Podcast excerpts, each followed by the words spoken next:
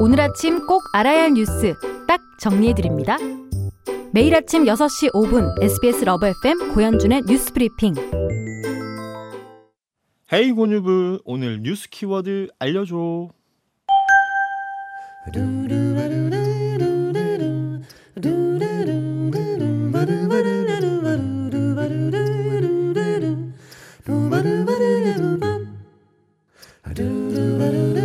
아침에 헤이 고뉴브입니다. 김빅토리아노와 함께합니다. 어서 오세요. 네 안녕하십니까 오늘도 함께합니다 김빅토리아노 아나운서입니다. 오늘은 어떤 뉴스들 고뉴브에서 만날 수 있을까요? 네 피해가 커진 오송 지하차도 침수 이와 관련해서 경찰은 수사를 또 국무조정실은 감찰에 나섰다는 소식이 있고요.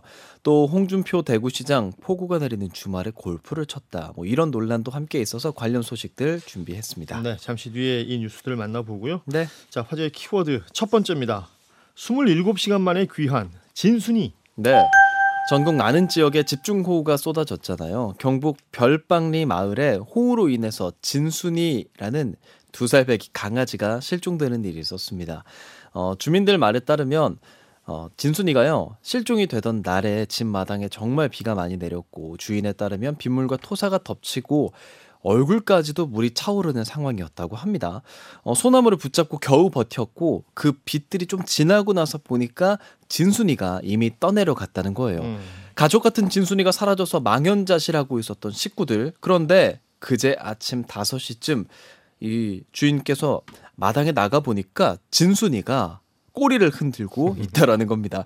27시간 만에 집으로 돌아온 건데요. 진순이가 마을 아래까지 막 떠내려 갔었던 거라 발견 당시에 온몸이 진흙으로 덮여 있었고 그 털을 정리하는데 진흙이 한 바가지가 나왔다고 예. 하더라고요. 주인분께서는 진순이가 27시간 만에 돌아오고 또 집을 찾아왔다는 것도 너무 놀랍고 가족같이 평생 돌보면서 앞으로 행복하게 음. 지내겠다라면서 돌아온 진순이에게 고마움을 전했습니다. 참 다행스럽고 참 반가운 소식입니다. 3663님은 이런 희소식에 조금은 숨을 쉴 수 있을 것 같아요. 부디 실종되신 분들도 진순이처럼 살아 돌아오는 이 기적이 일어나길 기도합니다. 많은 분들의 마음이 비슷하지 않을까요? 예. 자 다음 키워드 보죠. 극한 호우 밥상까지. 네. 역대급 폭우 이것들이 지금 밥상 물가에도 영향을 미치고 있다는 겁니다.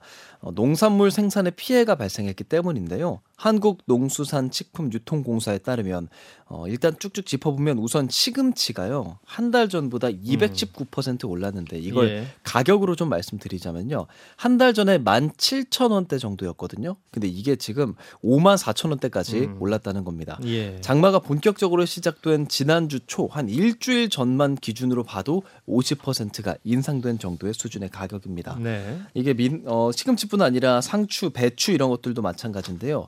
적상추와 청상추는 195%, 193%. 이걸 또 가격으로 보면 19,000원이었던 게 이제 5만 원대까지 올랐고요. 음. 배추 역시도 두 배 가량 올랐습니다. 네. 그 외에는 오이, 애호박, 토마토 이런 것들이 다 인상이 됐는데요. 농림축산식품부에 따르면 폭우로 인해서 농작물 침수, 낙과 이런 피해가 접수된 농지의 면적이 여의도의 93.4배에 이르는 면적이라고 밝혔습니다. 엄청 많은 부분들이겠죠. 음. 그리고 이런 집중 호우로 인해서 어, 지방의 가축들, 가축들 키우는 경우도 많은데 57만 9천 마리가 폐사한 걸로 잠정 집계가 됐습니다. 네. 뭐 뉴스에 소나 돼지들이 거의 얼굴만 내놓고 있는 그런 사실 그런 장면들도 나오면서 많은 분들이 좀 걱정을 했는데 뿐만 아니라 시설 하우스 역시도 침수 피해가 상당하고요. 앞으로 이런 피해 규모 더 커질 걸로 보이고 비가 이제 끝난 것도 아니잖아요. 음흠. 그런 피해가 집계 중인 상황이라 앞으로 추석 물가 등에도 영향을 미칠 수 있다는 전망까지 나오고 있습니다. 어, 비 피해가 있을 때나 뭐 태풍이 왔을 때 채소 물가가 오르는 상황들을 우리가 많이 목도를 했는데 이번에는 워낙 그 비 피해의 그 범위가 넓다 보니까요. 어. 종류도 많고 어, 또 가뜩이나 다른 물가 상황도 좋지 않은 상황에서 밥상머리 물가 또 걱정이 된다라는 예. 뉴스였습니다. 예. 자 다음 키워드입니다. 여성 우선 주차장 역사 속으로. 네. 분홍색 바탕으로 되어 있는 여성 우선 주차장, 뭐 공영 주차장이나 마트, 영화관 이런 곳 가서 보신 분들 많으실 거예요. 예. 서울시에 2009년에 도입이 됐거든요. 그런데 14년 만에 사라지게 된다는 소식입니다. 도입 당시의 목적은요, 여성 안전 확보였어요. 그래서 30대 이상 주차할 수 있는 구역에 대해서는 전체 최소 10%씩 이 여성 우선 주차장을 만들도록 해라라고 해서 음. 3월 기준으로 보면 서울 공영 주차장에 이런 주차장이 2,000면 가까이 됩니다. 하지만 여성 주차장에서 관련한 범죄들이 끊이질 않았습니다. 어떤 범죄냐면 일부 범죄자들이 여성을 대상으로 하려는 사람들이 여성 주차장을 노려서 뭐 납치를 한다거나 이런 사건도 있었다는 겁니다. 예. 게다가 이게 여성 우선 주차장이잖아요. 근데 정작 여성이 이용하는 비율이 10%대에 그쳤어요. 뭐 음. 16%, 19% 이렇게 조사마다 조금씩은 다른데요.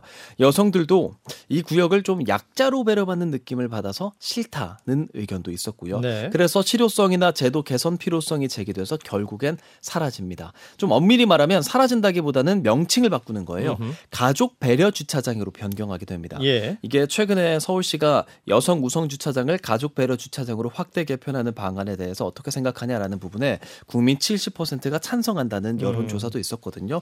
이로써 여성뿐 아니라 이제 노인 혹은 이동이 불편한 사람, 영유아를 동반한 운전자 이렇게 다양하게 가족들을 배려하는 주차장으로 전환하겠다라는 게 서울시의 입장입니다. 네. 여성 우선 주차장이 가족 배려 주차장으로 바뀐다. 네. 확대 개편된다라는 소식이었고요.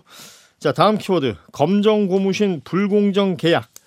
네. 90년대 인기 만화 검정 고무신. 이 검정 고무신을 그린 이우영 작가가 지난 3월에 스스로 생을 마감해서 많은 분들이 예. 어, 충격을 받으셨는데 당시에 저작권 문제로 인한 소송 중이었고 15년 동안 1,200만 원 정도의 수익만 받았다 이런 내용들이 알려져서 음흠. 불공정 계약 문제가 대두가 됐습니다. 그래서 문체부가 특별 조사팀을 꾸려서 넉 달간 조사를 했고 결과를 발표했는데요. 지난 2008년에 출판사 대표 그리고 작가 이우영 그리고 이유진 형제입니다. 이들이 맺은 계약이 불공정했다라고 결론을 내렸어요. 따라서 정부는 고 이우영 작가와 동생 이유진 작가에게 그동안 제대로 지급하지 않은 수익을 지급하라. 라고 출판사에 명령을 했고요.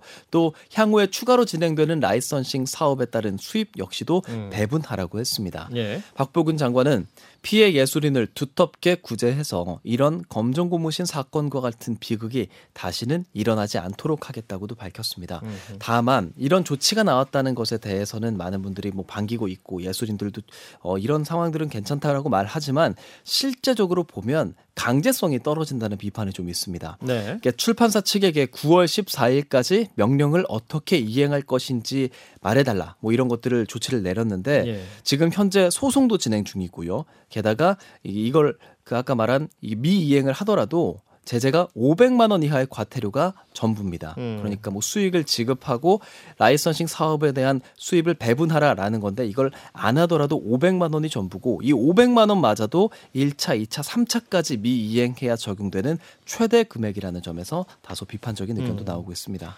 그러니까 문체부 문화체육관광부의 행정명령에 대해서 어, 이행을 하지 않으면 최고 과태료가 500만 원이다. 맞습니다. 그동안 뭐 이우영 작가의 어떤 그 침해되었던 권리 이 부분을 좀 따져봐야 되겠는데 결국은 재판이 진행 중이기 때문에 맞습니다. 재판이 마무리된 이후에 어, 더 자세한 이야기는 할 수 있을 것 같군요. 자 오늘은 여기까지 듣죠. 고맙습니다. 네, 고맙습니다. 김빅토리아노였습니다.